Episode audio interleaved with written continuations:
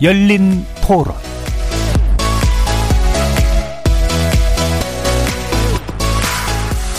안녕하십니까. KBS 열린 토론 정준희입니다. 겨울이 되면서 다시 유행할 거라는 예상은 많이를 하고 있었고 또 최근에 뉴스에서도 보면 생각지도 않게 많이 확진자가 나오고 있는 상황이거든요. 올 겨울까지는 그래도 고비가 뭐 있을 것 같고 좀 더 다들 조심하고 주의를 좀 해야지 될 것 같아요. 사람들이 개인적으로 뭐 사회적 거리두기나 이런 것들을 잘 지키고 있다고 좀 생각을 하고 있거든요. 그래서 너무 규제를 해서 경제가 망가지는 것보다는 어느 정도 지금 현재 정도로만 유지해주고 사람들만 사람들이 조금만 더 사회적 거리두기 잘 지키고 마스크 쓰고 뭐 이렇게 손 잘 씻고 뭐 회식 같은 걸 좀 덜 하고 하면은 더 낫지 않을까? 코로나 좀 약간 너무 이제 장기적으로 가다 보니까 좀 사람들이 좀 이렇게 망각하는 부분들이 좀 생겨가지고 사람들이 경각심을 좀 가졌으면 좋겠고 독감하고 사실 코로나랑 처음에 발병이 되면은 구분이 잘 안 될 것 같거든요. 그래서 사실 좀 많이 걱정되고 저는 애가 둘이 있거든요. 차분히 잘 대응하면서 이제 그 백신이 나올 때까지 기다리는 수밖에 없겠지요. 임상 실험이 성공했다는데 이제까지 아주 불확실하고 미래가 없었는데 이제는 뭐 코로나 이제 정점에서 이제 하강 국면으로 접어들지 않을까 하는 이제 그런 기대감 때문에 심리적으로나 이런 게 다 안정이 될 것 같습니다. 기대를 걸어봐야죠.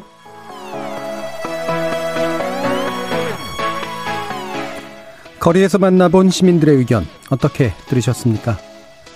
오늘 코로나19 신규 확진자가 146명에 달했습니다. 어제보다도 대폭 늘면서 나흘 연속 세 자릿수를 기록한 건데요. 정부가 사회적 거리두기 단계를 조정한 이후 다시 오르는 확산세. 거리두기 단계를 격상하는 기준인 하루 평균 확진자 100명을 넘어 우려가 커지고 있는 상태입니다. 코로나19 2차 대유행 단계에 접어든 유럽 지역과 북미에 비해 보면 우리나라는 방역과 생활의 조화를 최대한 잘 맞추고 있는 건 사실이지만 겨울이 다가오면서 최근 확산세에 대해 경각심을 가질 필요가 있겠죠. 백신 관련 중간 연구 결과가 다소 희망적으로 나오면서 코로나19 종식에 대한 기대가 높아지고는 있지만 바람대로 된다고 해도 국내 접종 시기는 빨라야 내년 하반기가 될 것이라고 하니 긴장의 끈을 놓칠 수 없습니다. 그래서 오늘 KBS 열린 토론에서는 코로나19 확진자 추이에 담긴 의미를 냉정하게 점검해보고 아직 백신이 없을 올 겨울 제2차 대유행을 막기 위해 어떤 준비를 해야 할 것인지 심도 깊게 논의해 보겠습니다. KBS 열린 토론은 여러분이 주인공입니다. 문자로 참여하실 분은 9730 누르시고 의견 남겨주십시오. 단문은 50원, 장문은 100원에 정보 이용료가 붙습니다. KBS 모바일 콩, 트위터 계정 KBS 오픈, 유튜브를 통해서도 무료로 참여하실 수 있습니다. 날카로운 의견과 뜨거운 참여 기다리겠습니다. KBS 열린 토론 지금부터 출발합니다. 살아 있습니다. 토론이 살아 있습니다. 살아있는 토론, KBS 열린 토론. 토론은 라디오가 진짜입니다. 진짜 토론, KBS 열린 토론.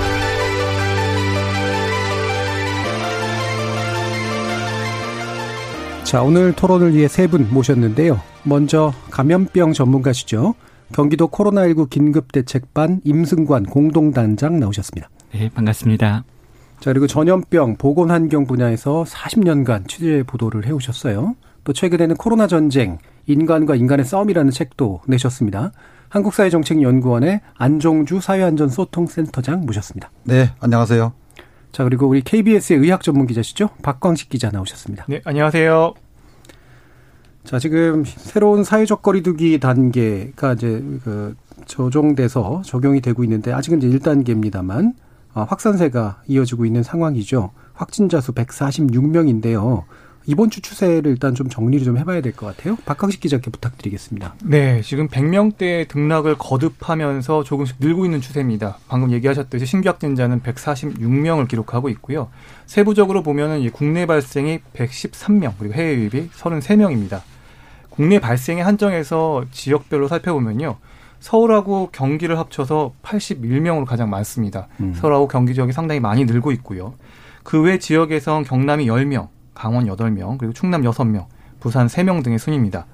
지금 현재 국내에서 코로나를 확진받아서 치료 중이거나 뭐 격리 중인 분의 숫자가 2천 명을 넘었습니다. 그래서 음. 2,046명이고요. 저는 이 숫자를 되게 중요하게 생각을 하고 있고요. 이 중 증세가 심각한 위중증 환자의 숫자는 49명입니다. 또 어제 안타깝게 두 분 돌아가셔가지고 국내 누적 사망자는 487명입니다. 현재 치명률은 1.75%를 보이고 음. 있습니다. 지금 이제 얼마 전까지 보면 이제 그 집단 감염 같은 것이 이제 일부 일부 나왔기 때문에 그게 이제 큰 덩치로 이제 확인이 되면 이게 사라지면 좀 나아질 거다라고 생각했는데 지금 이제 산발적 감염인 형태잖아요. 그러니까 그만큼 이제 추적도 어렵고 확실히 지적 감염이 일반화된 형태다 이렇게 볼 수 있을까요? 네, 유행의 양상도 이제 소규모, 아주 소규모로 여러 개가 생기는 이런 음. 양상으로 바뀌고 있는데요. 그래서 감염원을 특정하기 어려운 이런 집단 감염 사례도 늘고 있습니다. 그래서 오늘 방역 당국이 발표한 이 주목하고 있는 집단 감염은요. 일단 서울 강남구 역삼역 관련 17명이 확진됐고요. 네. 음. 강서구 보험사, 그러니까 회사죠. 여기서도 지금까지 43명이 확진됐습니다. 또 경기도 포천시 추산 초등학교라고 하는데요. 또 충남 천안 콜센터 등에서도 계속 확진자가 나오고 있고 또 경남 사천시에서는 이 부부 사례 관련해 가지고 14명이 확진된 사례도 있습니다. 그러니까 뭐 회사, 지하철역, 학교, 그리고 또 부부를 통한 어떤 전파 이런 일상적인 곳이 다 감염이 될 수 있다는 얘기고요. 결과적으로 지금 통계를 보면 최근 확진자의 한 13%는 감염 경로를 지금 파악하지 못하고 있습니다. 네. 원래 이 감염 경로가 불분명한 이 사례 비율이 5%로 이내로 떨어져야지 이 방역망이 든든하다고 하고 음. 있는데 여전히 지금 안심할 수 없는 그러니까 13%가 상당히 높은 수치라고 볼 수가 있겠습니다. 예. 아까 박 기자님께서 2046명에 대해서 좀 특별하게 보고 있으신 이유는 의료진의 어떤 부담이나 뭐 어떤 의료 시설의 문제인가요?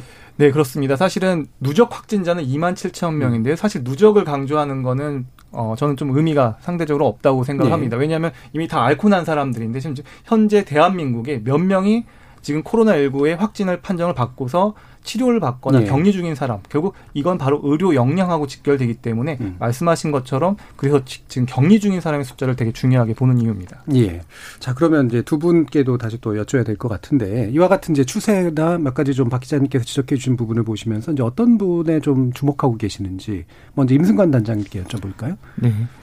그 지금 뭐 이렇게 산불 같은 것에 비유하자면 이 진화가 잘 되고 있느냐, 음. 어, 다시 옮겨붙지 않겠느냐, 잔불이 있느냐. 그렇죠? 예. 아니면 또 이제 어, 건조한 뭐 바람이 불면 음. 다시 불타지 않겠느냐 이런 질문인데 어, 두 가지 숫자를 보는 게 제일 중요하다고 생각합니다.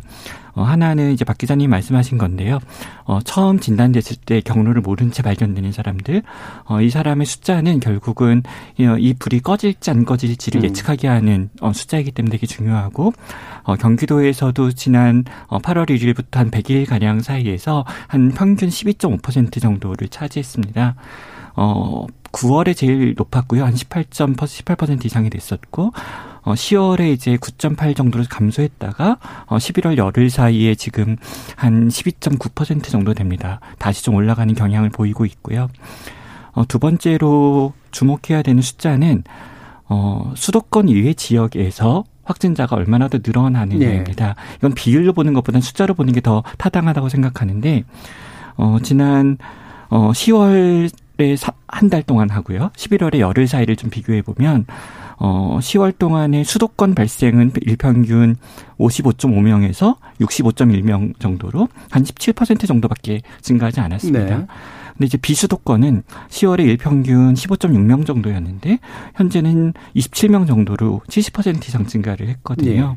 뭐 뉴스에서 보시면 뭐 충남, 충북, 강원 이런 지, 지역에서 조금씩 어, 확진자가 나온다는 얘기가 뭐 매일매일 조금씩 다른 톤으로 나오지 않습니까?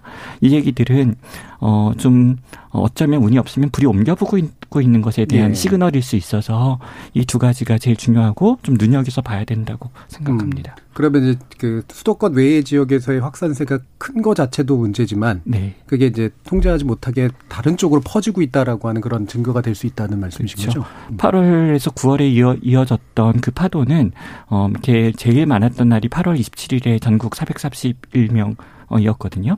뭐, 저, 이게 좀 어려운 일이긴 했지만, 그래도 이게 서울, 인천, 경기였기 네, 때문에, 네. 어, 의료 자원이 어느 정도의, 음. 어, 어떤 자원을 숫자적으로 확충하고 있는 곳이어서, 음. 그나마 힘들지, 아주 힘들지 않게 넘어갔다고 말할 수 있는데, 아주 위험하지 않게, 어, 하지만 지역 상황은 좀 다르잖아요. 예. 그래서, 어, 지역의 어떤 경험도 분명히 적고, 자원도 부족하고, 그래서 어, 이 지역의 확산이 빨라진다면 어, 또 이런 일이 있지 않습니까? 집중해야 되는 곳이 한 곳일 때랑 집중해야 될 그렇죠. 곳이 여러 곳일 때랑 때. 우리는 지금 2월 말 3월 초에 대구 경북에 한번 집중해 봤고 어 8월 9월에 어 수도권에 집중해 봤는데 집중하는 곳이 여러 개를 해본 적은 사실 없어요. 예. 어 그런 것들은 또 저희한테 어떤 양상으로 혼란이나 어려움을 줄지 아직 잘 모르죠. 예, 예전에 2차 세계 대전 때 미국이 유럽하고 태평양에서 전쟁을 동시에 벌였을 때와 같은 상황 이런 게 혹시라도 음. 나면 어, 굉장히 전황이 어려워질 수도 있다. 뭐 이런 비유도 가능할 것 같은데요. 안 센터장님 같은 경우에는 또 어떤 점에 주목하시나요? 예. 어, 저는 이제 이 주요하게 보는 게 그 전문가들도 뭐 그렇게들 말씀을 하시는 이제 감염 재생산 지수라 그래서 예. 어, 이게 이제 한 사람이 예, 몇 사람한테 전파하느냐 요 지수인데요. 이게 과거 한때는 뭐2 넘어 3까지 이렇게 갔었는데 최근에는 뭐1 조금 넘습니다. 그렇게 아주 심각한 음. 상황은 아니고요. 그 다음에 이제 이 감염 경로가 불, 어, 불명확한 사람, 우리 뭐 속칭 이제 깜깜이 환자라 그러는데, 어, 이제 그러면 이 알게 모르게 전파를 시킬 수 있죠. 어, 이것이 중요하고요. 그러나 무엇보다도 확실한 것은 이제 확진자 수가 하루에 얼마 나 오느냐. 그리고 그 확진자 수가 얼마나 어, 빠르게 좀이 늘어나느냐. 네. 이게 매우 중요하죠. 그 다음에 이제 사망자 수. 근데 이제 사망자 수는 음, 노인들하고 특히 관련이 있죠. 뭐 기저질환도 많고 해서. 그래서 우리가 이번에 이제 이 새로운 거리두기를 3단계에서 1.5단계하고 2.5단계를 중간에 넣어서 5단계로 했는데 네. 거기에는 과거에는 없던 이 새로운 개념, 소위 노인들한테 얼마 생기느냐. 음. 아, 이것이 하나의 중요한 또 이 단계를 저 상향시키는데 하나의 변수로 집어넣었거든요. 그래서 저는 어, 이런 것을 볼 때 현재 한 열흘간에는 이제 뭐 많게는 오늘 이번에 이제 146명까지 나왔지만은 어, 되게 이제 한 100명 안팎에서 뭐 그렇게 불안해하거나 뭐 두려움을 가지거나 음. 이렇게 할 정도는 아니다. 심각한 단계는 아니다. 뭐 이 정도에서 뭐 관리만 충분히 하면 예. 더 이상 확산되지 않도록 이렇게 하면 어, 충분히 국민들께서 안심하셔도 될 것 같다 이렇게 예. 생각합니다. 마침 안 센터장님께서 이제 우리 다섯 단계를 좀 늘린, 예, 뭐 실제 3단계의 중간을 이제 집어넣은 그런 형태이긴 한데 몇 가지 지표들이 이제 새로 만들어진 측면들, 그박 기자님께서 좀 요약 정리 좀 해주시겠어요? 네, 일단 뭐 1단계, 1.5단계, 2단계, 2.5단계, 3단계에서 다섯 단계로 좀 세분화를 했고요. 그래서 일단은 이 단계를 나눈 것의 가장 핵심 기준은 결국은 병실 감당 가능하냐, 네. 의료 역량에 감당하느냐를 가지고서 따져본 겁니다. 그러니까 하루에 신규 확진자가 100명이 발생하면 이 중에서 한 20명 정도가 20% 정도가 일단은 중증으로 가고 이 중에서 또 한 5%에서 한 또 3% 이상 3%가 중환자실을 이용해야 되는 것들을 음. 가지고서 역산해서 이제 실제로 어느 정도 우리가 단계를 조정해야 될 것인가 구한 건데요. 일단 아까 앞서서 센터장님께서 얘기했듯이 60대 이상 환자 수가 40명 이상 넘어가면은 이제 1단계에서 1.5단계를 고려하게 됩니다. 예. 그리고 60대 이상뿐만 아니라 이제 수도권 같은 경우 이게 권역별로 다 나눠놨습니다. 예전에는 다 전국으로 통합해서 예. 간단하게 따지게 했는데 이제 각 지역별로 다 상황이 다르다 보니까 좀 세부적으로 그 기준을 갖다가 정한 건데요. 수도권 같은 곳은 격상 기준이 일주일 하루 평균 신규 확진자 수가 100명 이상입니다. 예. 근데 아직 100명 이상은 되지 않고 있고요. 음. 그래서 기본적으로 이 신규 확진자 수를 가지고 1단계에서 1.5단계를 올리는 기준으로 지금 삼고 있습니다. 예. 일단 뭐 권역별로 좀 다르긴 하지만 수도권의 경우는 100명 기준이고 그게 이제 평균치로 지금 보는 거죠. 네, 일주일 맞습니다. 지난 예. 일주일의 평균치.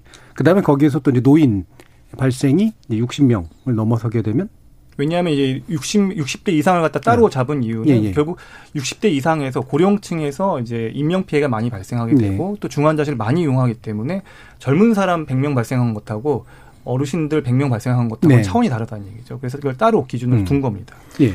예, 그러니까. 전체 확진자 수는 어, 예를 들어서 1.5단계에 해당이 되지 않더라도 네. 1단계에 되는데 만약에 이제 60대 이상이 이제 이 수도권에서 뭐 2만 명 이상, 그 다음에 충청, 호남, 경북, 어, 경남에는 10명 이상, 그 다음에 이제 강원, 제주가 4명 이상일 예, 때는 어, 전체 확진자 수는 1단계이더라도 1.5단계를 발령하도록 그렇게 한 것이 특징이라고 볼 수 있죠. 예. 자, 그럼 이게 어, 이 조건들이요, 단장님. 이게 흔히 and or 조건들 있잖아요. 모두가 충족되느냐 아니면 어느 하나만 충족되느냐 이런 거 판단할 때 어떻게 좀 전문가들이 하시죠? 글쎄요, 이 부분은 음. 뭐 전문가라기보다는 전문가의 어떤 견해라기보다는 방역 당국의. 결정이 음. 중요할 것일 텐데 어뭐뭐 훨씬 더약 숫자들이 좀 구체화되고 과거 대비 좀 어느 기준들이 대응책과 연결지어서 이렇게 분류된 건 되게 어좀 진보한 일 같습니다. 예. 어, 근데 이제 많은, 어, 이제 방송이나 뭐 기자들을 만나보면, 음. 어, 패널들에게나 그 인터뷰한테 질문하는 것이, 당신은, 어, 단계를 이 상황에서 어떻게 네. 하는 게, 뭐, 그렇죠. 어떤 생각, 이런 질문을 많이 하고 아마 오늘 질문제도 있을지 모르겠는데, 어, 저는 그 질문이 좀 과연 적절한가라는 좀 예. 생각이 듭니다. 뭐, 어, 이런 부분들은 어떤 방역 당국의 좀 권위 같은 부분들이 중요하고, 음. 어, 그래서 그런 부분들의, 어, 주변에서 너무 음. 좀 많은 사람들이 자기 얘기를 하는 것보다는 어, 정부가 갖고 있는 어떤 원칙을 가지고 진행할 수 있도록 좀 조용히 옆에서 좀 지켜보는 것도 네. 어, 좋다고 생각하고요. 그런 관점에서 저는 오히려 좀 기자님들한테 좀 아시는지 질문하고 싶은 것 중에 하나가 어, 어쨌든 지금 어, 시도도 아니고 시군 단위에서 지금 어, 단계들을 좀 바꾸고 있지 않습니까? 이런 음. 부분들이 어, 뭐 중대본에서 발표할 때 시군의 자율성을 어느 정도 부여하기로 했던 것인지 이게 지금 조율이 돼서 나오는 일인지 예. 아니면 어 시군 구청장들 뭐 시도지사들이 어떤 자, 당신들의 판단으로 그 어, 시군의 판단으로 하는 일인지가 저는 오히려 좀 궁금하고 그게 좀 걱정되는 게, 어, 다 강한 전략을 선택하게 될 가능성이 매우 높습니다. 예. 우리, 어, 우리 시민을 지키기 위해서, 우리 국민을 지키기 위해서 우리는 먼저 단계를 상향한다. 이런 어나운스를 할 가능성이 매우 높거든요. 음. 그런 것들이 방역 당국의 전체적인 조율과 어, 일치하지 않을 수 있는 것들. 예. 이런 부분들이 오히려 저는 더 좀 살펴봐야 될 것 같습니다. 음, 지자체 권한의 구체적인 그 네. 발휘 양상이 어떤 건지. 네, 그런 것들을 어떻게 논의하고 어떻게 조율하는 것인가. 예. 네. 지자체 간 경쟁이 붙을 수도 있는. 기본적으로 음. 이 방역 당국이요. 이 새로운 거리두기 개편 체계를 발표할 때 기본적으로 지자체의 어떤 자율성을 많이 부여를 했고요. 그래서 1 단계부터 2단계까지는 지자체가 하지만 다만 3단계의 경우에는 중앙하고 꼭 상의를 해달라. 네. 이걸 얘기한 것으로 저는 기억을 하고 있습니다. 음. 기본적인 자율성은 이제 다 주어져 있는 건 맞고 다만 최상 단계에 있어서는 음, 예. 어, 경제적 피해나 음. 주변 여파가 너무 큰 문제에 대해서만큼은 그건 중앙하고 좀 면밀하게 이제 상의를 해서 결정해 달라라고 얘기를 했던 걸로 기억합니다. 예. 그리고 의사결정 과정상에 이제 아마 뭐 투명성까지는 잘 모르겠습니다만 이제 흔히 이제 앞 단계에서 얘기됐던 게 전문가들의 의견을 충분히 듣느냐, 뭔지 이런 식의 또 얘기들을 해서 약간의 이제 뭐 비판이 나오기도 하고 어 이런데 아까 또 단장님 이제 의사결정자의 권, 권위를 어느 정도 중시하는 것도 필요하다라는 그런 말씀도 주셨잖아요. 센터장님 보시기엔 지금 어느 정도 전문가들의 의견을 바탕에 둬서 지자체장이나 이렇게 판단을 내리는 과정이 좀, 어, 잘 구색, 구비되어 있다고 좀 보시나요? 네. 그러니까 이제 결국 그 단계가 이 높아질수록 음. 이 우리 자영업자 소상공인 경제에 미치는 영향이 크지 않습니까? 예. 또 실직자들이 많이 발생할 가능성도 많고 그래서 그럴 경우는 순수하게 이 보건의료나 감염병 전문가들의 이야기만 듣고서 판단하는 것은 상당히 좀 위험할 수도 있고 그렇죠. 바람직하지 않을 수도 있거든요. 예. 그래서 이제 이 정부에서 특히 3단계 같은 경우는 아주 경제 치명타를 가할 수 있는 그런 조치이기 때문에 어 그런 것들은 좀 중앙 정부하고 이야기를 해서 이쪽에 좀 확인을 음. 어 승인을 좀 뭐 승인이란 게 정확한지는 모르겠지만은 그런 것들을 두었던 것 같고요. 어, 지자체도 역시 이제 경제를 뭐 경기도라든지 서울시 무시할 수 없지 않습니까? 그런 광역단체의 경우도.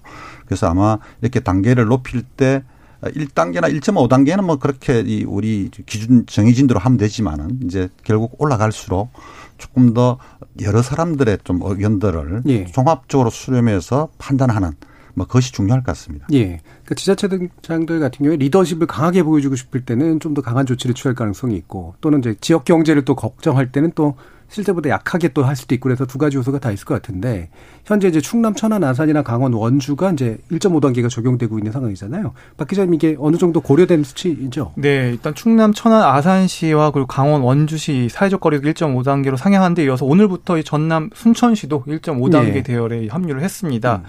일단 1.5단계면 바뀌는 게 이제 다중 이용 시설을 이용할 때 이제 인원수가 이용 인원이 제한이 음. 되고요. 그래서 방역이 강화되는데요. 예를 들어서 오늘 이런 일도 있었습니다. 1.5단계에서 유흥시설에서 춤추기가 금지된다는 그런 항목이 아, 있는데요. 네. 오늘 천안시가 1.5단계인데도 손님들이 춤을 추도록 허용했던 이 나이트클럽 한 곳에 대해서 과태료 이 150만 원을 어, 부과한다고 네. 밝히기도 했습니다. 네.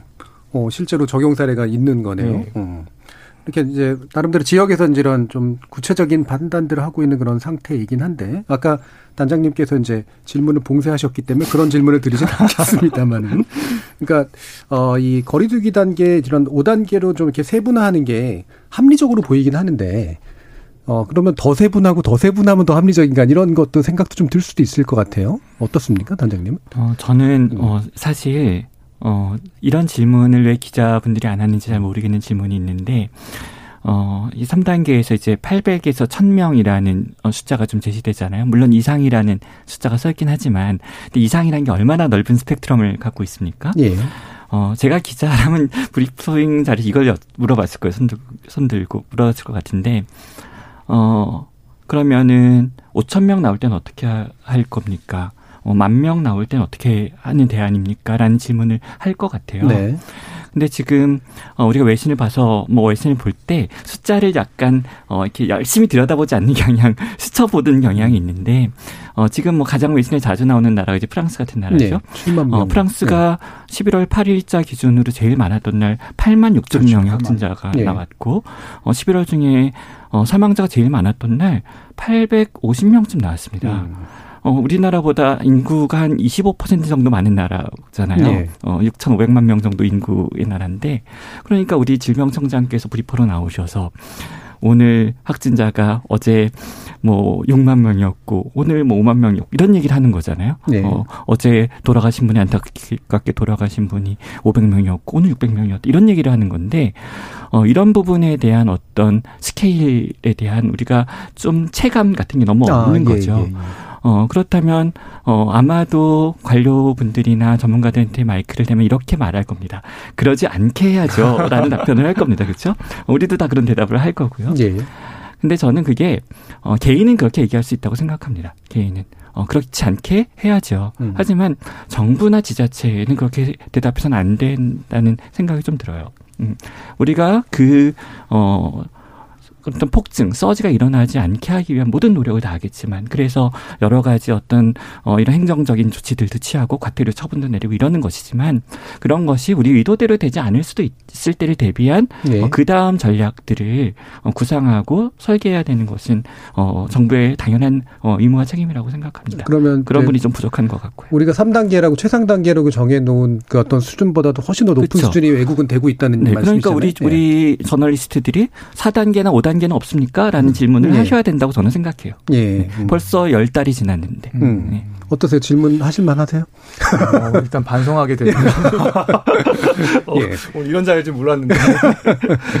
어, 저는 좀 관점이 예. 좀 다르긴 합니다. 이게 음. 사실은 이제 이 확진자를 가지고 단계 상향의 기준을 갖다가 어디까지 플랜 B를 세워야 되느냐라는 것에 저는 사실은 그런 거에 대한 궁금증 사실은 별로 저는 없었어요. 왜냐하면 음.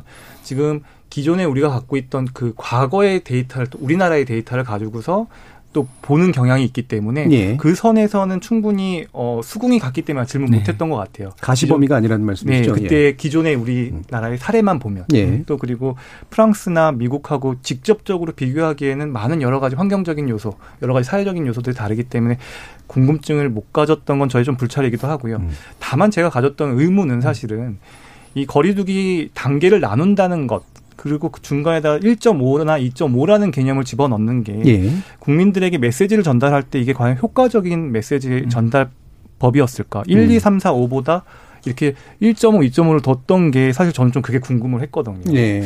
사실 1, 2, 3, 1, 2, 3, 4, 5인데 1.5를 갖다가 이해하고 있는 국민분들이 음. 얼마나 될지도 좀 궁금하고요. 음. 2.5를 예. 이해하는 굳이 분수나 소수를 쓴 것에 대해서 예, 그 부분에 대해서 무엇 때문에 그랬을까? 사실 좀 그런 점이 조금 좀 관점이 좀 다르게 좀 의문은 있었어요. 예, 제가 던진 질문도 그 좀 비슷했거든요. 왜 음. 우리가 이제 열세 개 그러다가 어, 아홉 반에 반에 반 뭐 이런 식의 얘기를 하는 듯한 느낌 이런 게 좀 들어서 실제로 그게 국민한테 그러니까 행정 조치 측면에서의 구체성 측면은 충분히 이해가 가는데 국민들의 메시지로 받아들여질 때는 이게 이제 차별화된 메시지로 느껴질까 이런 측면이거든요. 이게 이미 한번 음. 임기응변적으로 사용되었기 때문에 네네. 그런 것 같아요. 예. 워낙에 1, 2, 3단계 예전에도 얘기했었잖아요. 그때 생활방역위원회 같은 곳에 얘기했었는데 그때는 100명, 200명 뭐 이 숫자를 썼었어요. 뭐 100명 이하, 100명에서 200명. 음. 3단계 분류했는데 막상 그것으로 어, 다 설명하거나 그러다 보니 상향이나 하향에 대한 부담이 생기니까 예. 우리 정부가 0.5라는 어떤 음. 어, 어떤 네이밍을 용어를 사용했지 않았습니까? 저는 뭐 순발력이 있었고 임기응변적으로 나쁘지 않았다고 생각하는데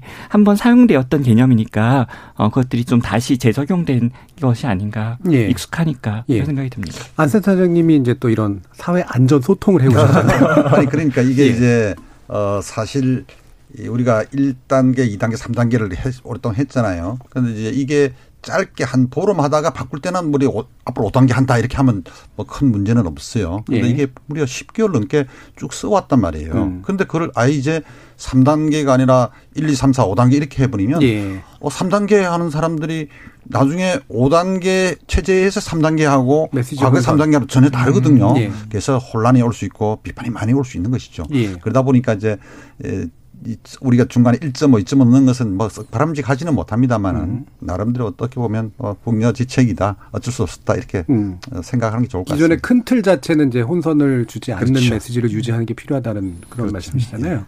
그러면 이게 또 어떻게 대국민 어떤 소통의 방식으로 보면 무슨 무슨 단계로는 대국민적인 소통 메시지를 잘 만들기 좀 어려울 것 같고 예를 들면 우리가 의도한 만큼 1.5만큼 딱 경각심이 증가하거나 이제 이러는 건 아니니까 행정 처분의 대상이 되는 분들한테는 이제 구체적인 지침은 될 것 같은데 국민들한테는 이런 메시지를 어떻게 전달하는 게 좋을까요, 안 소장님? 어 그러니까 지금 현재 3단계가 이제 800명이 1,000명 돼 있지 않습니까? 네. 이 이상은 넘지 않도록 하겠다는 이제 예, 정부의 의지라고 좀 볼 수 있겠습니다. 이게 예. 이제 지금 우리나라의 하루 확진자 수 생기는 이 숫자를 지금 미국이나 특히 최근에 유럽의 이제 독일, 프랑스하고 비교하면 엄청난 차이가 나거든요. 예. 어, 상상할 수가 없습니다. 뭐 400배, 뭐 그러니까요. 이저 200배, 미국하고는 200배, 프랑스하고는 400배 차이 납니다. 독일하고도 60배나 차이 나거든요. 하루 확진자 수. 그러니까 이제 어 우리 우리는 지금 현재 이 11개월 동안 겪으면서 유럽이나 미국 상황을 전혀 이제 생각하지 않죠. 음. 아, 않기 때문에 어, 소통 측면에서는 어, 우리가 미국하고 뭐 유럽 상황하고 맞비교하는 것은 좀 적절치 못하다고 봅니다. 네. 사회적 거리두기라는 어, 뭐 어떤 교과서적 어, 예방의학적 보거나 교과서 용어가 이제 사용되다가 그것도 하향할 때 어, 어떻게 하향할지 잘좀 뭐 이렇게 문의들이 많았었는데 그때 어 정부가 어 생활 속 거리두기라는 용어를 썼잖아요. 네. 그래서 저는 어 이분들의 어 장명 실력이 대단하다라는 생각을 했어요. 예. 어 그래서 어쨌든 그런 것들이 저희가 몇 건 있었습니다. 근데 그러면서 이런 부분들을 조금 더 정량화하는 예. 어, 정성적인 판단 어떤 어, 글을 읽는 것보다 숫자로서 판단하게 하는 것이 바람직하다는 것은 어, 세계 각국의 보건당국들이나 보건학자들이 다 일관되게 얘기하는 것, 어, 리스크 커뮤니케이션 학자들이 다 얘기하는 것이어서 어, 단계를 숫자로 정리한 것은 바람직하다고 생각합니다.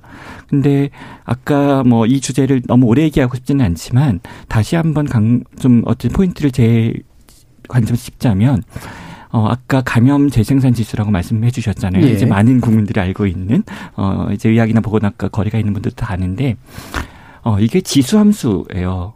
즉, 어, 이렇게 선형으로 올라가지 않습니다. 네. 즉 지수 함수처럼 이렇게. 제곱으로 네. 올라간단 네. 말이죠. 제곱 세 제곱으로. 그렇기 때문에 어, 이 단계도 어, 만약에 우리가 다섯 단계나 세 단계를 둬야 된다면 100, 200, 400 이런 방식이 아니라 100, 1000만 이런 어. 방식으로 사실은 어, 정부는 플래닝을 해야 되는 거죠. 어, 정수화된 네. 그런 네. 단계라기보다는 네. 음. 그래야지 다음 대비가 되는데 지수함수의 곡선 자꾸 수학 얘기가 나와서 죄송한데 예, 예. 어, 이건 뭘 뜻하냐면 닥쳐서 준비하면 늦는다라는 아, 걸 뜻해요. 어, 유럽은 북미는 어, 왜 그렇겠어요? 닥쳐서 준비하려니까 늦었다는 거거든요. 그래서 그런 변곡점이 오기 전에 미리 플랜이 있어야 그때 가서 가동이 어, 가능하겠죠. 네, 그러니까 다음 단계라는 게 그냥 정, 정배수의 어떤 위기가 되는 게 아니라 훨씬 더 커지는 네. 위기가 되는 거기 때문에. 뭐 로그 단위로 증가하는 네. 걸 같은 일일 겁니다. 음. 저런 말씀이 또 나왔으니까 지금 이제 미국이나 유럽 상황들 보면은 이게 이제 왜 너무 좀 숫자가 많아지면 뭐 예를 들면 사기도 조 단위로 하면은 감각이 없어지듯이 너무나 차이가 나니까 우리로서는 어떤 걸까 그냥 어 약간 강건호 불구견식으로 쳐다보는 면이 좀 없지 않습니다만 일단 전반적으로 지금 이제 거의 1년이 이제 되어가는 이제 그런 상황에서 초기에 이런 상황까지 오리라고 예상을 좀 하셨어요? 어떠셨습니까, 센터장님? 어, 처음에 이제 이게 이 우리 중국의 상이 알려지기 시작한 게 이제 네. 이 12월. 우리 어, 12월 31일 날 예. 알려졌단 말이에요. 어, 작년. 어, 그때 이제 중국이 이제 초기에 이야기했을 때는 어, 지금 이렇게 이 소위 감염자 수가 환자 수가 많지가 않다. 그리고 사랑간 전파도 거의 없다. 이게 전파 속도가 매우 느리다. 이렇게 이야기를 해서 그 당시에는 세계 모든 전문가들이 그런 걸로 생각을 했죠. 왜냐하면 다른 나라들은 한 번도 겪어보지 못했고 그렇죠. 그저 수치라든지 내용을 아는 건 중국밖에 없고 또 그렇게 중국이 발표한 것은 아니라고 우리 할 만한 무슨 뭐 과학적 물증이나 증거도 없고 그래서 믿었던 게 잘못된 거죠. 중국이 네. 그 당시에 또 중국이 좀 엄폐 축소를 하지 않았더라면 어 우리나라를 비롯해서 선진국들이 더 미리 더 철저한 준비를 할 수 있었는 것인데 그래서 음. 이번에 이제 결국 확산의 큰 책임은 이제 중국이 일차적으로 있다고 봐요. 초기의 제- 불투명성. 예, 그리고 네. 이제 뭐 결정적인 것이 이제 춘절인데 음. 어, 그래서 저는 이제 처음에 이제 이 그 당시에 1월 달에 초에 칼럼을 쓸 때는 이게 크게 뭐 그렇게 두려워할 것은 아닌 것 같다. 예. 그러니까 그게 뭐 사스 경험도 있고 해서. 그런데 이제 그 춘절과 같은 그런 대확산을 시킬 수 있는 그런 이 계기가 있으면 위험할 수 있으니까 중국이 이것을 반드시 막아야 된다는데 중국이 그냥 춘절을 그냥 허용해 버렸단 말이에요. 그러는 바람에 중국 내에서의 확산은 물론이고 중국도 이제 잘 사는 사람이 좀 많으니까 춘절 때 이탈리아다 유럽이다 뭐 한- 많이 이제 음. 간 거죠. 그러면서 확산이 되기 시작했는데 이미 이제 때가 늦었죠. 네. 그래서 이제 3월 달부터 미국이나 유럽에서 본격적인 확산이 시작됐고 어 그때부터는 이미 아 이것은 팬데믹으로서 어더 이상 뭐 짧게 끝날 게 아니라 적어도 이제 1, 2년은 가겠구나 이렇게 생각을 하게 됐습니다. 예. 음, 단장님은 어떠셨어요? 뭐 이게 그 중국 이외의 국가에서 어 감염이 보고되는 게 이제 태국 1월 중순에 그다음에 이제 일본, 한국, 이란 이런 곳들이 이제 주로 많이 나왔지 않았습니까? 어 이렇게 국외로 퍼져나가는 어떤 패턴들을 를 봤을 때 어 뭐 저희 뭐 뭐 보건학이나 뭐 감염학을 했던 학자들은 대체로 1월 하순 정도에는 비슷한 생각을 했을 겁니다. 이건 예. 팬데믹으로 가는 것이다. 어 이제 곧 어, 전 대륙에 퍼질 것이다. 이런 예상들을 다들 했다고 생각하고요. 어 다만 다들 예상은 하지만 이게 뭔지를 알고 있는 학자는 사실은 아무도 없습니다. 예. 어, 관료도 아무도 없고요. 어, 정영 청장님도 모르실 겁니다. 왜냐하면 이게 102년 만에 왔거든요. 이런 팬데믹이라는 게, 어, 1918년도에 스페인 플루 다음에 지금 100년 만에 온 세계적인 사건이죠. 어, 달리 얘기하면 경험한 사람이 아무도 없다는 거죠. 네. 다 책에서만 봤던 겁니다. 뭐 사회적 거리두기 누가 해봤습니까? 다 책에서만 봤던 거죠.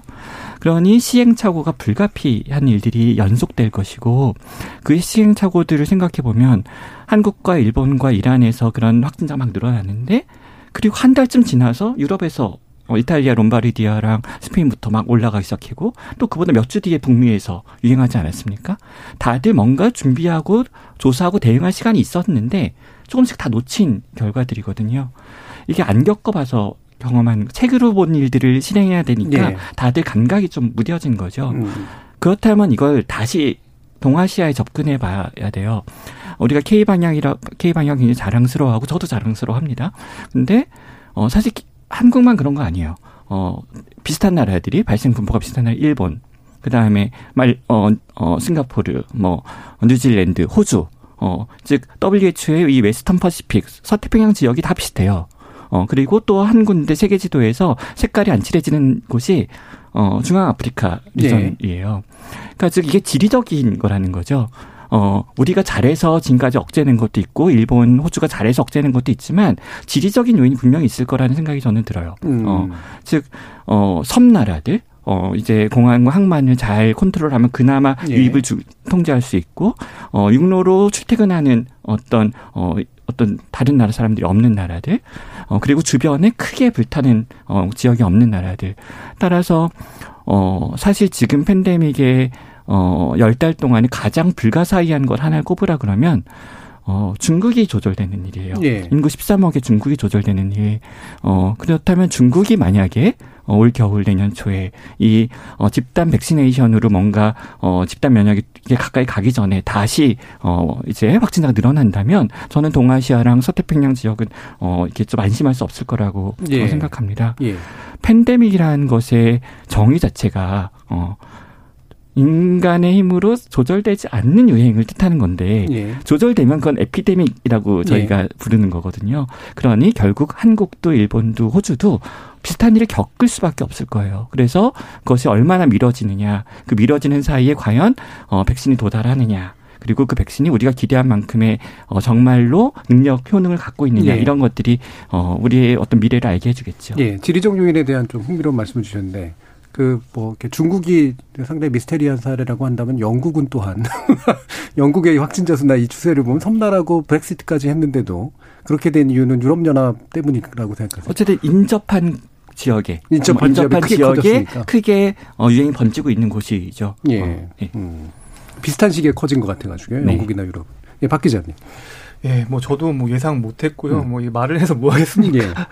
사실 발생 당시에 이제 기자들은 1월 20일 날 이제 브리핑 아주 생생하게 기억이 나는데요. 결국은 기자들은 기존의 학습으로 움직이기 때문에 2015년도 메르스 상황을 떠올렸고 음. 메르스 상황을 떠올려서 아 3월 말쯤이면 마무리가 되겠구나. 그때까지 전력 투구하자. 그래서 했던 기억은 안 나고 이제 좀 보수적으로 잡은 기자들이 한 5월이면 끝날 거다라고 얘기를 했었는데 이미 뭐 그렇지 않았고요. 예. 그리고 주변에서 뭐 2010, 2020년은 뭐 코로나 19한테 도둑 맞았다고 표현할 정도니까요. 뭐 예상했던 사람은 없었을 거라고 봅니다. 예.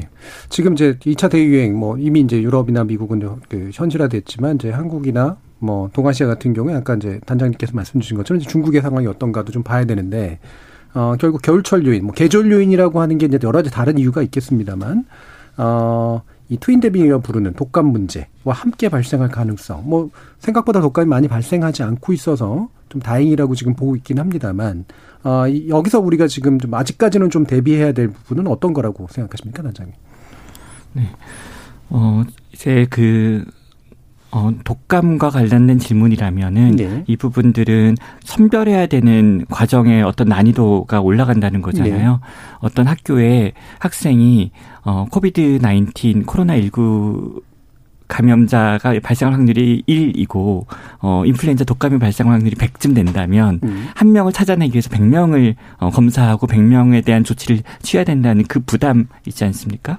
어, 그래서 그런 부분이 부담되는 것인데, 다행히도, 어, 현재까지 올, 어, 여름철, 어, 뭐, 6월에서 8월 여름철에 남반구의 뭐, 남미 대륙과, 어, 오스트레일리아 같은 곳의 자료들이, 어, 인플루엔자 바이러스 확산이 굉장히 뭐, 어, 이렇게 우리 기대 이상으로 통제가 됐지 않습니까?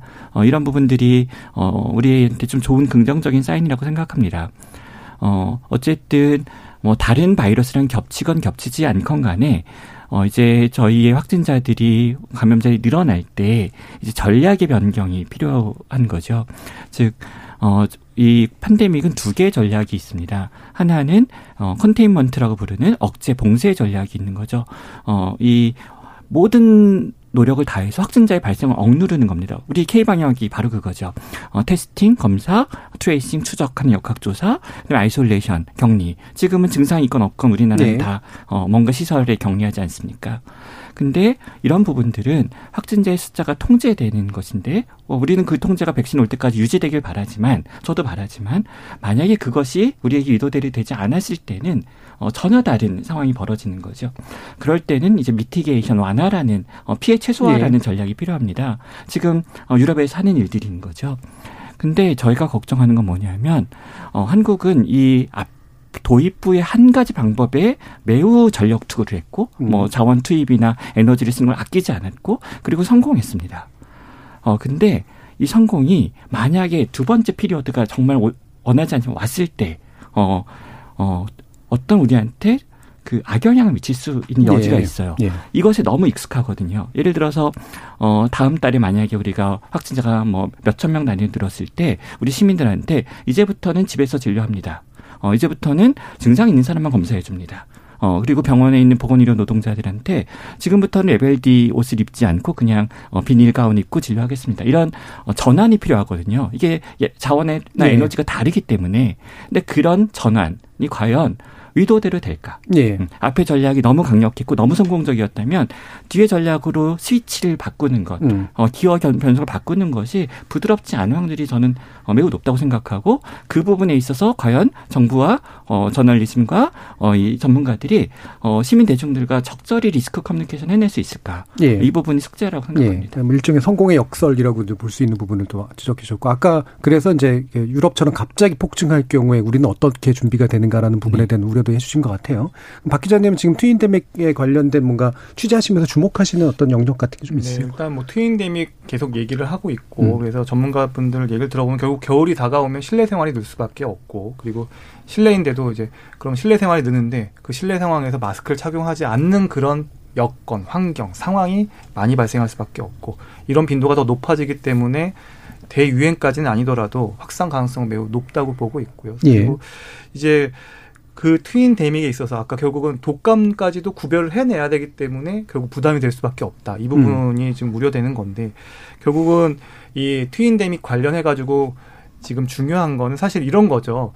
코로나 19 검사도 해야 되고 독감 검사도 해야 되는데 사실은 어 독감만 검사를 했는데 독감인 줄만 알았는데 나중에 알고 보니까 그 분이 코로나 19 환자였다는 걸 나중에 알게 되면 예. 그 들어가는 자원이 이제 두 배, 세 배로 들어가게 음. 되는 거거든요. 그 거꾸로 반대의 경우도 마찬가지고요. 그래서 이 트윈데믹 상황만큼은 피하고자 지금 그렇게 하고자 독감 예방 백신에 대해서 지금 정부가 예. 방역 당국이 가장 신경을 쓰는 부분이기도 하고요. 왜냐하면 예방 접종을 해놔야 독감 하나는 제외해 놓고 코로나만 또 집중할 수가 있기 때문에 이제 그런 관점이 지금 정책에 있어서 방역 정책에서 계속 반영이 되고 있다 이렇게 볼 수가 음. 있겠습니다. 안종규 선생님. 예. 음 그러니까 이제 지금 현재 우리나라에서는 이미 이제 이 따로 독감 이 감염됐는지 이 검사를 하고 또 코로나 19는 또또 또 다시 한 번 더 검사 이러는 게 아니라 예. 한번 샘플을 해서 동시에 두 감염병이 예. 예 뭐둘 중에 다 없는지 뭐 두 개 다 있는지 이런 걸 할 수 있는지 진단 도구가 승인이 돼서 지금 나와 있고요.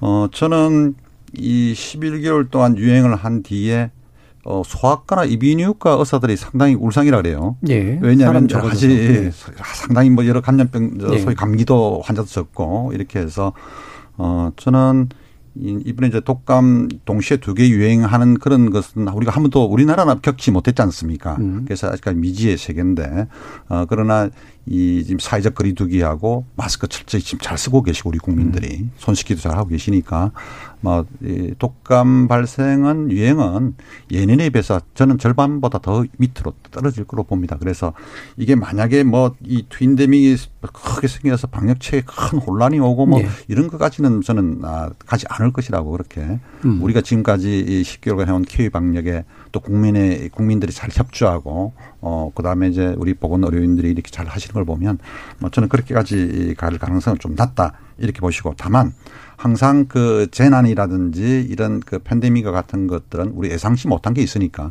특히 이제 에 이런 것들이 의료 자원들을 얼마나 잘 적절 음. 분배하느냐. 음. 경증 환자와 중증 환자하고 독감은 또 어떻게 할 것이냐. 코로나19하고 이런 부분들을 조금 시나리오를 좀 촘촘하게 잘 짜서 중앙 정부하고 지자체하고 잘 예. 협력을 해서 어, 하시는 게 좋지 않겠냐 싶습니다. 알겠습니다. 자, 뭐 구체적인 또 어, 팬데믹 상황에 관련된 이야기들은 뒤에서 좀 더 나눠보도록 하고요. 청취자 문자에 대해서 좀 들어보도록 하겠습니다. 정희진 문자 캐스터. 네, 청취자 여러분이 보내주신 문자 소개해드리겠습니다. 최금덕님, 박광식 기자님, 토요일 주말 방송 안 하신다고 해서 섭섭했는데 이렇게 열린 토론에서 만나니 반갑네요 해주셨고요. 원희님, 올겨울 코로나와 독감이 같이 오는 트윈 데믹이 올까 불안합니다. 그리고 지금까지 방역 관리에 힘쓰고 계신 질병관리청과 의료 분야에 종사하시는 모든 분들께 감사의 마음을 전합니다. 오윤재님, 지금까지 온 국민이 다 함께 코로나19에서 최대한 피하기 위한 삶을 살고 있는데도 불구하고 확진자 수가 여전히 적지 않아 안타깝습니다.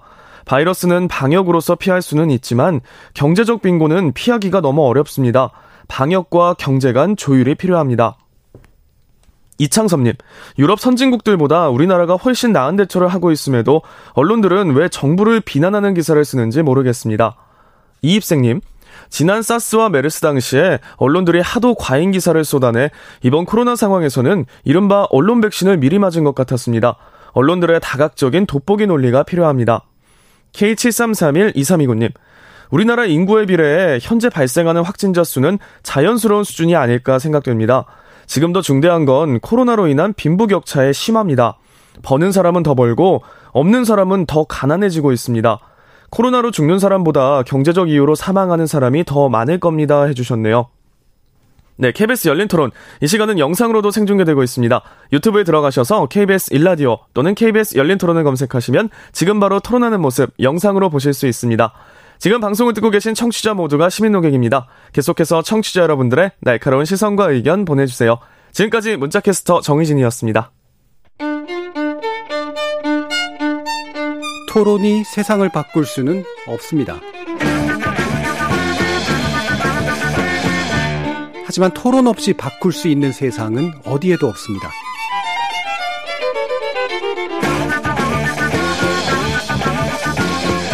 세상의 선한 변화를 갈망하는 당신. 정답이 아니라 질문의 힘을 믿는 당신. 우리 KBS 열린 토론에서 만납시다.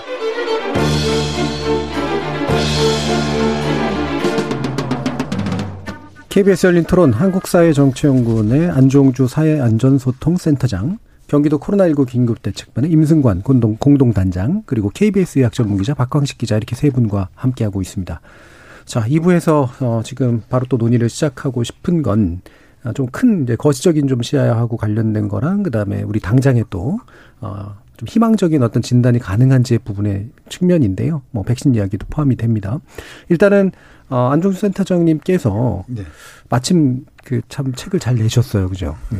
예상하고 내신 건지는 잘 모르겠습니다만 코로나와의 전쟁, 그죠? 인간과 인간과의 싸움.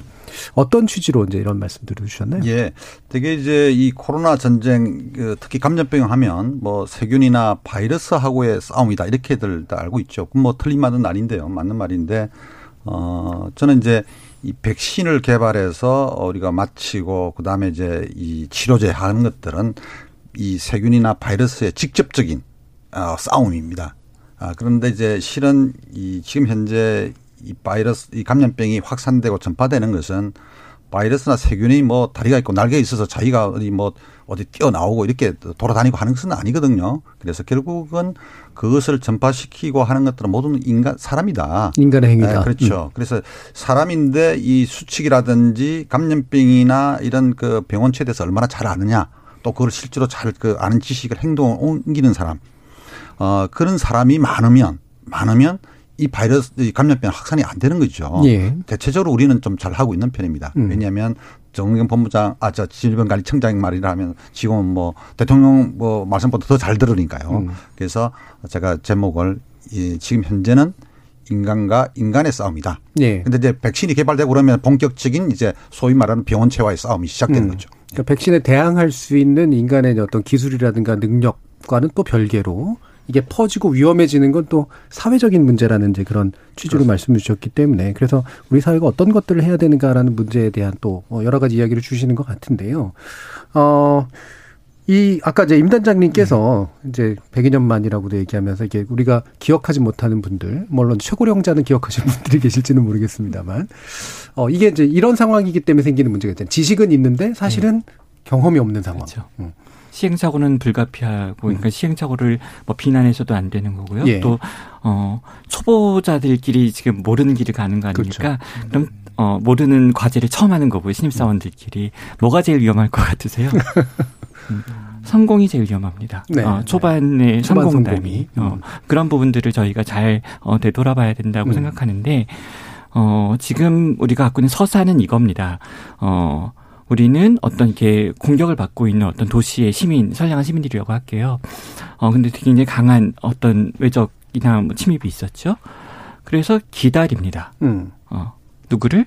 어, 히어로를 음. 어, 기다리는 거죠. 백신이라고 불리는 이제 슈퍼 히어로를 기다리는 것이고 그것이 언젠가는 도, 도래한다는 것에 대한 믿음을 가지고 기도하고 기다리는 일인데 어, 거기에 대한 우리가 다 모든 기사가 사실은 그렇게 직소됩니다. 예. 근데 여기에 두 가지 질문이 들어갈 수 있습니다. 그 영웅이 너무 늦게 오면 어떡하지? 음. 라는 질문과 어 적들이 그 사이에 더 어 공격을 하고 우리가 피해를 입는데 음. 두 번째 질문은 그 도래는 했는데 뭐 이렇게 망토를 입은 어 뭐 이렇게 히어로가 왔는데 영웅이 아니면 어떡하지? 네. 라는 질문이 있는 겁니다. 근데 이 두 가지 질문 합리적인 의심이죠. 논리적으로. 근데 지금 한국 사회의 서사 안에서는 그 의심들에 대한 어떤 논의 라든지 그 의심들에 대한 어떤 어 뭐 문제 제기 같은 부분들이 어떻게 보면 집단적인 우리 사회 전체적인 어떤 긍정적인 얘기를 하려는 건데요. 긍정적인 프라이드나 자신감 혹은 뭐 그런 어떤 협력 협동의 정신으로 잘 얘기되지 않는 부분이 있습니다. 예. 그런 부분들을 어 물론 하나의 시대 정신으로 끌고 갈 필요도 있지만 음. 어 아까 말씀드렸듯 제가 4단계, 5단계를 만들라는 게 아니라 어 우리가 언론과 대중과 커뮤니케이션 할 때는 1, 2, 3단계를 얘기하지만 사실은 정말 전략 그룹은 4단계, 5단계를 어디서 만들고 있어야 된다는 얘기 같은 거죠. 네. 그런 관점에서 이 백업 플랜 플랜 B가 반드시 필요하고 그런 것들이 준비돼 있어야지만 그때 내놓을 수 있을 것이고 그때 소통하거나 설득할 수 음. 있을 거라는 말씀이죠. 최악의 상황에 대한 사실은 여러 가지 또 시나리오, 그다음에 대비 이런 것들이 필요하고 또 일, 커뮤니케이션까지도 사실은 일부는 필요한 거다라는 의견이시잖아요. 어, 실제로 그게 어떤 담론으로 나타날 수 있을지 어, 좀 생각을 해봐야 될 것 같은데 그러다 문득 슈퍼 히어로가 될 것만 같은 백신에 대한 이야기가 또 일단 나오고 있습니다. 네. 박 기자님 어느 정도의 현실성이 있다고 보세요? 네, 뭐, 뭐, 뭐, 어제죠. 뭐, 음. 백신 얘기로 뭐 떠들썩했는데요. 지금 유럽이나 미국은 빠르면 올해 말, 내년 음. 초 접종이 시작될 것을 예상을 하는 것 같고요. 이 국내는 방역 당국이 공식적으로 얘기를 했죠. 일단 빨라야 내년 하반기에 하반기. 이제 예상을 하고 있다. 이렇게 얘기를 한 상황입니다. 히어로 영웅 이미 한 번은 있었죠. 우리 치료제 렘데시비르가 예, 예. 영웅인 줄 알았는데 영웅까지는 아니어가지고 예. 그랬던 경험이 있어서 이것도 어떻게 될지 좀 지켜봐야 될 것 같습니다. 예. 실제로 아까 이제 말씀해 주신 것처럼 그 영웅이 힘센 영웅이 아닐 수도 있을. 2, 3개월마다 한 번씩 찾아줘야 되는 영웅일 수도 있을. 뭐 이런 측면들도 많은 것 같고. 또 우리는 왜 좀 약간 이렇게 늦어지게 될까? 그럼 어떤 상황이 벌어질까에 대한 궁금증도 굉장히 많을 것 같아요. 안종훈 센터는. 예. 어, 지금 저 화이자의 이그 우리 뭐 mRNA라 그래서 이제 소위 전령 그 리버 핵산인데 요거를 이제 이 인체에 집어넣으면 이제 그 우리 인체에서 거기에 이제 이 대항하는 항체 단백질을 만들어낸다 이런 것인데 어 화이자가 아무리 그 이 안전하고 효과가 뭐 90% 되는 걸 한다 하더라도 이게 그 미국민들이 만약 내년 초에 생산한다는 풀로 이제 총 가동해서 완전 가동해서 한다 하더라도 미국 전 국민이 맞는데 6개월이 걸립니다. 예. 생산하는 양도 그래요. 한 3억 명이 맞는 분밖에 생산을 못 해요. 6개월 동안. 1년에 한 뭐 7억 명 가까이 맞을 수 있는 걸 생산해 낼 수 있는데 그러면 어, 만약에 그 백신은 어 유럽에는 내년 하반기 돼야 맞을 수 있고 우리나라는 뭐 맞을 수가 없습니다. 가능성이 좀 낮습니다. 예. 그 그래서 결국은 이제 다른 회사에 뭐 다른 회사 똑같은 저 메신저 RNA 이 백신을 이제 모더나가 만들고 있는데 어또 그 외에도 또 다른 저 형태의 에, 메신저 RNA 말고도 뭐 DNA 백신이라든지 다른 뭐 약도가 사백신 이런 게 있는데 그런 것들이 동시에 이제 여러 지금 임상 삼상 들어간 것들이 여러 개 많이 있으니까 뭐 그런 것들이 이 그 내년 초 이런 데 좀 이제 본격적으로 좋은 소식이 나오지 않을까. 그렇게 되면 그런 거 가운데 일부를 우리가 사서 우리 국민들에게 마칠 수가 있고요. 우리 우리나라에서 직접 생산해서 하는 것이 가장 좋죠. 네. 백신 저 우리 자립을 하는 게 좋은데 어 그것은 현실적으로 내년 말까지도 어 현재 어, 상태로 보면 음. 어 완전한 백신이 우리 국내의 힘으로 나오기는 힘듭니다. 그래서 우리는 당분간 내년까지는 열심히 사회적 거리두고 마스크 쓰고 하는 것들을 좀 계속해야 된다. 예. 어떻게 보면 어좀 상당히 기분 나쁘고 좀 그런 것지만은 그렇죠. 지금까지 에이 백신이 절실한 것은 우리보다는 지금 엄청난 영 우리보다 몇백 배 이렇게 유행하는 예. 곳이기 때문에 우리는 조금만 더 음. 어, 참는 인내가 좀 필요할 것 같아. 예. 지금부터 그렇게 인내 백신을 좀 맞을 필요가 있다 네. 생각합니다. 임승관- 너무 기대를 안 하시는 게 좋겠습니다. 예, 임승관 단장님의 최악의 시나리오는 뭐예요? 어, 뭐, 최상의 시나리오를 얘기해도 되죠. 예. 네.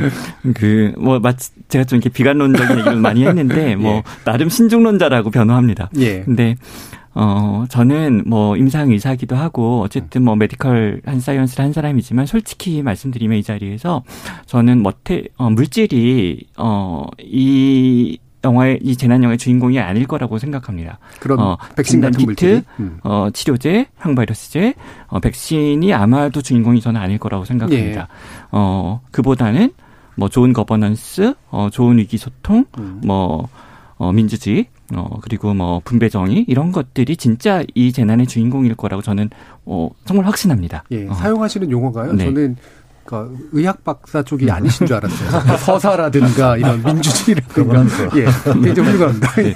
그 잠깐 예를 들어볼게요. 예. 어 지금 뭐 오늘 뭐 시간이 짧아서 뭐 스웨덴이란 나라를 놓고 담론을 펼치면 굉장히 논쟁적이 될 수 있어서 예. 그 얘기를 하려는 건 아닌데 어 스웨덴을 보면서 제가 아주 놀랐던 일은 딱 두 가지입니다. 나머지는 예상 범위 안에 있었고요. 음. 첫 번째는 어, 전 세계가 비난을 하는데 어, 집단 면역을 어, 이게 방관한다라고 말하면서 예. 어, 모든 유수 언론과 전 세계의 학자들 관료들이 뭐 비난을 하는데 저한테 가장 놀라웠던 건 저 나라 국민들은 왜 아무도 이렇게 동요를 안 하지? 음. 였습니다.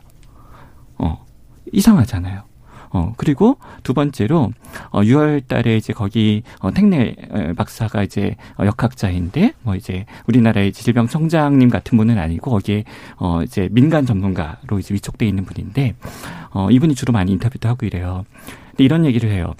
어, 어, 우리는 뭐 집단 면역을 이렇게 추구한 적은 없었다. 우리는 다른 플랜이었다. 예. 뭐 설명을 하면서, 어, 이런 말씀을 합니다. 어, 다시 2월로 돌아간다면, 어, 아마 그 다르게 전략을 짰을 것이다. 어, 그렇다면 우리 사실 이렇게 뭐 요양원 같은 곳에서 이렇게 많은 사망이 일어날 거라고 사실 그때는 생각 못 했다. 네. 다시 그때로 돌아간다면 고위험 시설에 대한 보호 전략 같은 건 아마 다른 방식으로 짰을 것이다라고 말을 해요. 저는 이게 너무 놀라웠던 게 음. 과연 우리나라의 보건복지부 장관이나 총리님이나 어 이런 예말을 할 수 있을까? 어, 그 전략이 오류였던 거 부분이 있었다. 거죠. 이런 네. 것들을 시민들하고 어 커뮤니케이션 할 수 있는 나라라면 예. 어 어떤 정책을 설명해도 어 그것들을 믿고 따라올 확률이 높고 음. 어 사실 독감 백신으로 인한 설왕설래가 지난달에 얼마나 많았습니까? 근데 돌아 돌이켜 보면 전 세계에서 한국 말고 그런 뉴스가 나오는 나라가 없지 않았나요? 그런 것들에 대한 우리가 생각해 봐야 될 지점들이 있는 거죠. 그래서 어 그렇게 어 정부와 어 시민들 사이에 대중들 사이에 신뢰가 결속력이 있고 이런 예. 나라들은 정책도 훨씬 더 유연하게 발휘할 수 있을 것이고 이 방역이 중요하느냐 사회 경제적 피해를 최소한하게 중요하느냐에 것도 계속 조절하는 거 아닙니까 균형을 맞춰 나가는 것 예. 다이얼을 왼쪽 오른쪽으로 돌려가면서 그런 부분들의 시그널을 내었을 때 그 시그널을 제대로 받아들이고 이런 것들이 나라마다 다 다를 것이다. 예. 어, 그래서 어, 정말로 중요한 건 그런 부분일 거라고 생각하고 그런 관점에서 어, 어, 뭐 저는 어, 마스크의 과태료 처분하는 것에 대해서 좀 개인적으로 반대합니다. 예. 어, 우리나라 국민들만큼 대해서? 마스크를 예. 잘 쓰는 나라가 없는데 전 세계에서 그것을 꼭 그렇게 죄와 벌의 언어 같은 것으로 예. 어, 말하기 시작해야 될까? 그러면 지금까지는 어, 공동체를 위해서 마스크를 썼는데 이제 한 달 두 달이 지나면 어, 과태료를 처분받지 않기 위해서 마스크를 쓰는 사람이 되는 거잖아요. 어, 이런 어, 이런 형상의 변화를 꼭 유도해야 될까? 잘하고 있는데 예. 어, 그런 부분들이 좀, 어, 우리한테 좀 부족하거나 사유가 좀 부족하거나 토론이 부족한 부분 같아서 말씀드리고 싶습니다. 네. 그 스페인이라든가 뭐 유럽의 다른 나라들이 또 반드시 대중과 정부 사이 신뢰가 높았을까라는 사실 좀 의문은 좀 있어요. 예, 근데 물론 이제 그 정부가 보여준 여러 가지 태도 말씀하시는 것처럼 어 물론 잘못된 길에 자꾸 인도하면 안 되겠지만 이렇게 어느 정도 신뢰 관계가 핵심이 돼서 뭔가 끌고 가면서 trial and error를 거쳐야 되는데 그러지 않고 너무 이제 잘하다 보니까 조금의 실수도 용납되지 않는 그래서 정책 담당자들의 폭도 굉장히 좁아지는 이런 식의 상황들은 아무래도 성공의 역설의 어떤 측면이 좀 있을 것 같다는 생각도 좀 들긴 합니다. 자 그러면 요 한 가지도 좀 짚었으면 좋겠는데 어, 우리나라 같은 경우에 지금 신속 항원 검사를 도입할 필요가 있다라는 그런 제안. 그러니까 우리가 어차피 지금 당장 이제 백신을 어, 단기간에 뭔가를 할 수 있는 상태는 아니기 때문에 이 부분에 어떤 의미가 좀 있다고 보시나요, 박 기자님? 네, 지금 신속항원 검사, 어, 말 그대로 신속하게 확인하는 검사겠죠. 그래서 코로나19 바이러스의 특정 성분을 검출해가지고요. 이 바이러스 감염 여부를 확인하는 방식인데요. 30분 내에 검사가 가능합니다. 그리고 기존 우리가 하고 있던 유전자 증폭 검사, 핵산 증폭 검사 같은 경우는 3시간에서 한 6시간 걸리는데 네. 이 시간을 단축할 수 있고요. 다만 이 신속항원 검사는 바이러스가 미량일 경우에는요, 이 유전자 검사에 비해서 정확도가 낮고 음. 검사 결과에 영향을 줄 수가 있어서 초기에 이 무증상 환자를 확진하는 거는 좀 어렵습니다. 그래서 이 신속항원 검사의 의미를 찾자면 이 대규모 확산이나 이 감염자가 폭증했을 경우에 음. 뭐 검사 역량이 지금 도저히 따라갈 수 없을 때 그럴 때 이런 대안이 있다면 도움이 주는 어떤 그런 차선책이 될 수 있을 거라고 보고요. 지금 다만 정부는 지금도 유전자 검사로 지금 당일 이제 검사를 하면 바로 한 세네 시간 뒤에 나오거든요. 확진 여부가 더 정확하게. 그렇기 때문에 이 신속 항원 검사를 갖다가 뭐 확진 검사로 도입하는 거는 아직까지는 또 신중한 입장이라고 저는 알고 예. 있습니다. 그러니까 폭증의 우려가 좀 있거나 뭐 아, 지난번에 좀 하려고 했던 이제 선제적 전수 검사 예. 뭐 이런 것들한테 좀 상, 상대적으로 도입이 좀될 수는 음, 있죠. 예. 음. 예. 그 저는 이제 선제적 전수검사, 이 대한민국 전 국민들 다 전수검사하면 뭐 항체 행성들도 알 수 있지만 예. 불가능하고요. 예. 그건 뭐 할 필요가 없습니다. 제 보기에는 그런 전략은 바람직하지 않고요. 스웨덴이 집단 면역 실험한 것이 바람직하지 않다는 것은 시작 어, 시작한다고 했을 때 제가 비판을 했어요. 그건 안 된다고. 예. 스페인에 직접 하셨나요? 스웨덴. 아니, 그거 스웨덴. 아니에요. 스웨덴. 스웨덴인데 예.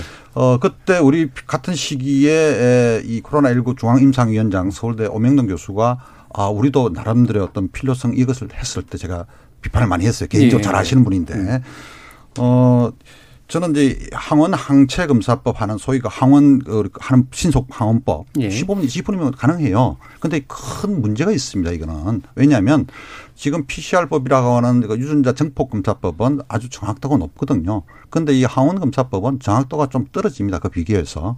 그런데 이 감염병의 진단 도구로 쓰기 위해서는 정확도가 매우 중요합니다. 예. 소위 민감도 하고 특이도로 돼 있는데 에, 우리가 양성인 사람은 정확하게 양성을 잡아내야 되고 음성인 사람은 정확하게 음성을 잡아내야 되는데 이런 정확도가 떨어지면 가짜 양성, 실제로 양성이 아닌데도 양성으로 나온 거죠. 음. 그러면 뭐이 사람 환자 취급해야 되고 이런 문제들이 있어서 만약에 우리 언론을 생각해 보십시오. 그런 사람이 한두 명이라도 생기면 예. 생기면 엉터리다. 그래서 뭐 음모론도 나오겠죠. 난리 나겠죠. 예. 그래서 이제 그런 것들을 정부 당국은 이제 좀 염려하는 것 같습니다. 왜냐하면 이미 에이즈 때 그런 게 있었어요. 예. 1980년대, 90년대도 위양성 문제, 기타 이런 것 때문에 언론들이 뭐 엉터리 기사 써서 대한민국에서 하는 그 이 검사법 90%는 엉터리다. 뭐 그런 위험한 혈액들을 막 쓰고 있다. 막 이렇게 해서 여러 언론들이 다룬 적이 있어서 정은경 본, 저 질병관리청장 그거 잘 알아요. 그러다 예. 보니까 이것을 어 지금 이 도입하는데 좀 꺼려 하는 것이라고 음. 보면 되겠습니다.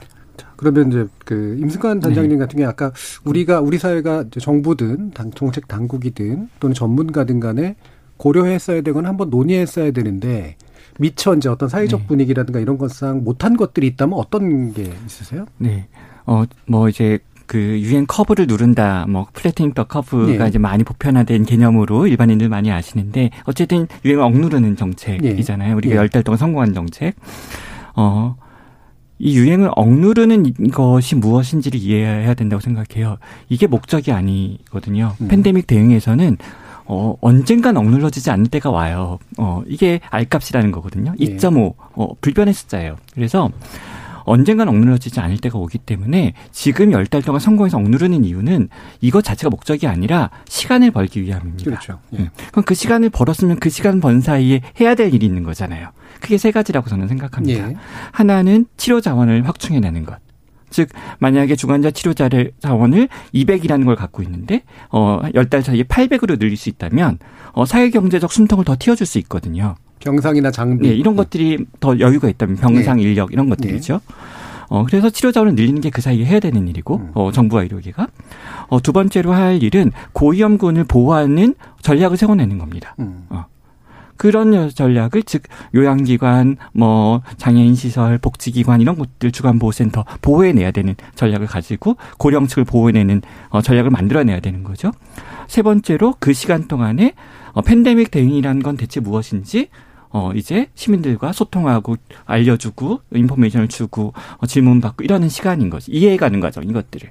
근데 우리 사회가 그런 지난 열 달 동안 커브를 억누르는 건 매우 성공적이었으나 예. 이세 가지가 어떤가라는 어, 질문을 던질 수 있을 것이고 그 질문은 어떤 정도 답변의 주관이 섞일 수밖에 없을 텐데 어, 이 얘기만 하나 드릴게요.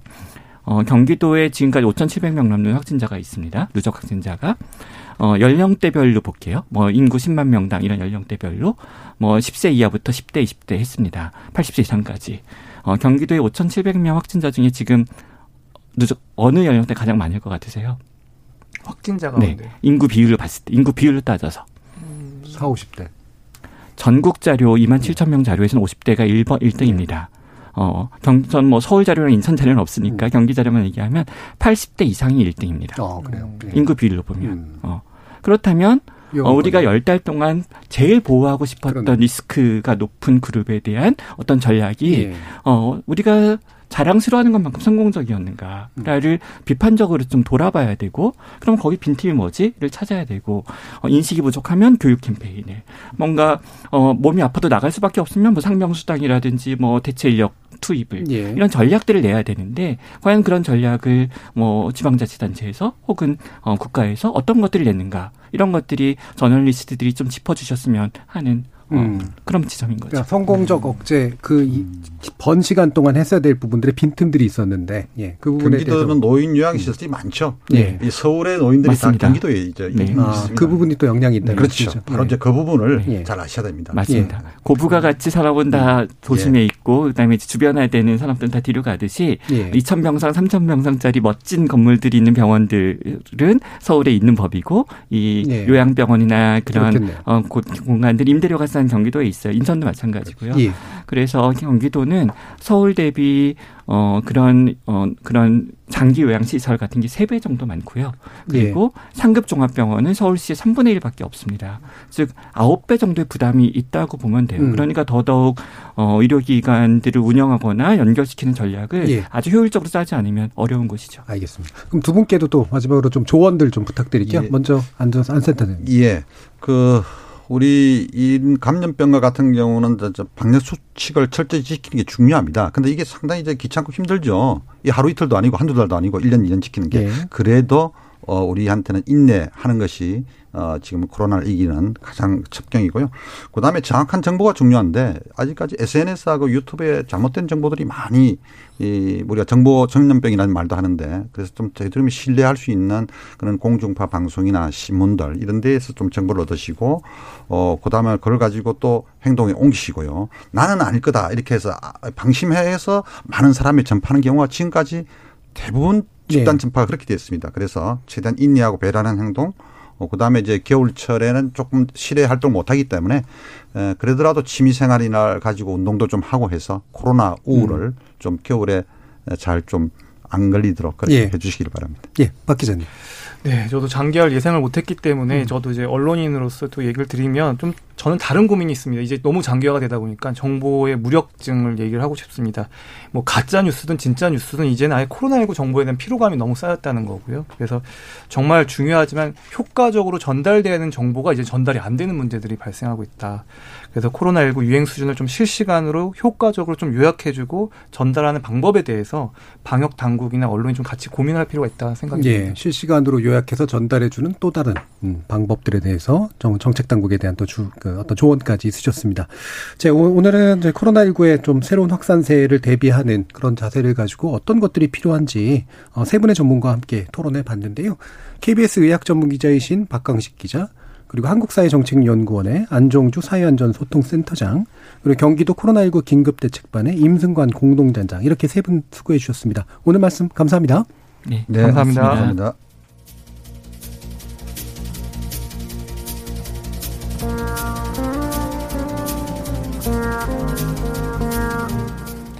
끝이 보이지 않는 터널을 지나는 건 참 막막하고 지겨운 일이죠. 긴 터널 터널 터널의 중간중간에 조명이 바뀌고 사이렌 소리도 울리는 건 둔감해진 운전자의 감각을 깨우는 소중한 장치이기도 합니다. 코로나19의 막막한 길을 달리고 있는 우리에게도 이렇게 자세를 좀 바꿔주고 허리를 고추 세우는 작은 전환점이 필요하지 않은가 생각을 합니다. 오늘 토론은 여기서 마무리 짓겠습니다. 그리고 생방송 들어주신 여러분들께 감사드리고요. 어, 매일 새벽 1시에 재방송도 됩니다. 그리고 생방송 놓치신 분들을 위해 나중에 팟캐스트도 준비되어 있습니다. 저는 내일 저녁 7시 20분에 다시 찾아뵙겠습니다. 지금까지 KBS 열린 토론 정준이었습니다.